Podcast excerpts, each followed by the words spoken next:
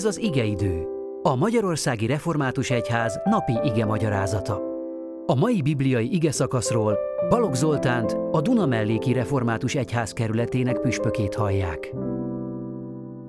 Áldás békesség, Istennek dicsőség, a keresztény misszió, az első keresztény egyház tanúi, evangélistái továbbra is szárnyalnak, új és új területeket foglalnak el az emberek szívében, a városokban, a közösségekben, és akkor most itt látszólag van egy törés, egy újabb törés, egy tragikus időszak kezdődik. Ezt olvassuk a mai igében, az Apostolok Cselekedetei írott könyv 12. részében. Abban az időben Heródes király kegyetlenkezni kezdett a gyülekezet egyes tagjaival. Jakabot, János testvérét pedig karddal kivégeztette. Amikor látta, hogy ez tetszik a zsidóknak, azzal folytatta, hogy elfogadta Pétert is.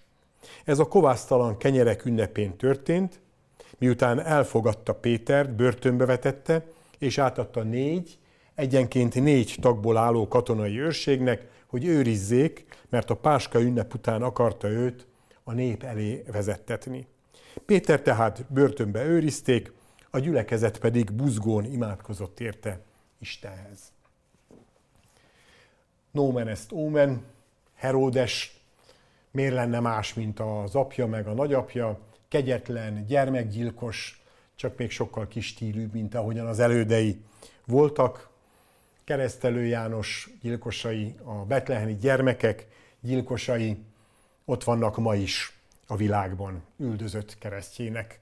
Nem újdonság, ismerős helyzet, akkor később már a birodalom szintjén Néró, Domitianus, Trajanus császár, és ma Közel-Keleten üldözött keresztjének az iszlám állam terroristái és mások. És azt is ismerjük, hogy tegnap előtt még Kelet-Európában, Közép-Európában is ez volt a helyzet, a bolsevizmus áldozatai százával, ezrével, tízezrével keresztjének, papok, egyszerű hívők. Itt Magyarországon is sokan az életükkel fizettek a hitükért, és ebből mi késői utódaik megtanulhatjuk, hogy a hitnek ára van.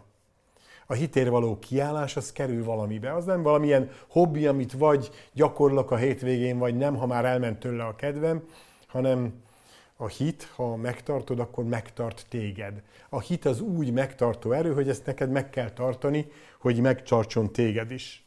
És azt mondaná valaki, hogy hát Jakabot nem tartotta meg, akkor abban igaza van, de a közösséget megtartotta, a közösséget megerősítette. Az ősi mondás értelmében a mártírok vére magvetés. Abból új hit születik, abból a hit erősödik. És aztán még egy apróság, ami talán ma itt többet mond nekünk, mert hál' Istennek a szellemi ideológiai támadásokon túl nekünk üldöztetésben nincs részünk itt Magyarországon. Egy apró részlet, ami nekünk is mondhat valamit. Péter a börtönben van az ünnepek alatt. A nagy Páska ünnepet börtönben tölti. És imádkoznak érte buzgón. Ki az, aki nem tud a családodból, a baráti körödből, a gyülekezetedből, a munkahelyedről nem tud ott ünnepelni? Vagy éppen nem tudja ott tölteni a hétköznapjait, ahol szeretné. Nem azon a helyen van, ahol a helye van. Mert kórházban van, még az is lehet, hogy börtönben van, vagy éppen csak egy idősek otthonába. Azt mondja az ige, hogy ezeknek az embereknek különösen szükségük van buzgó imádságra.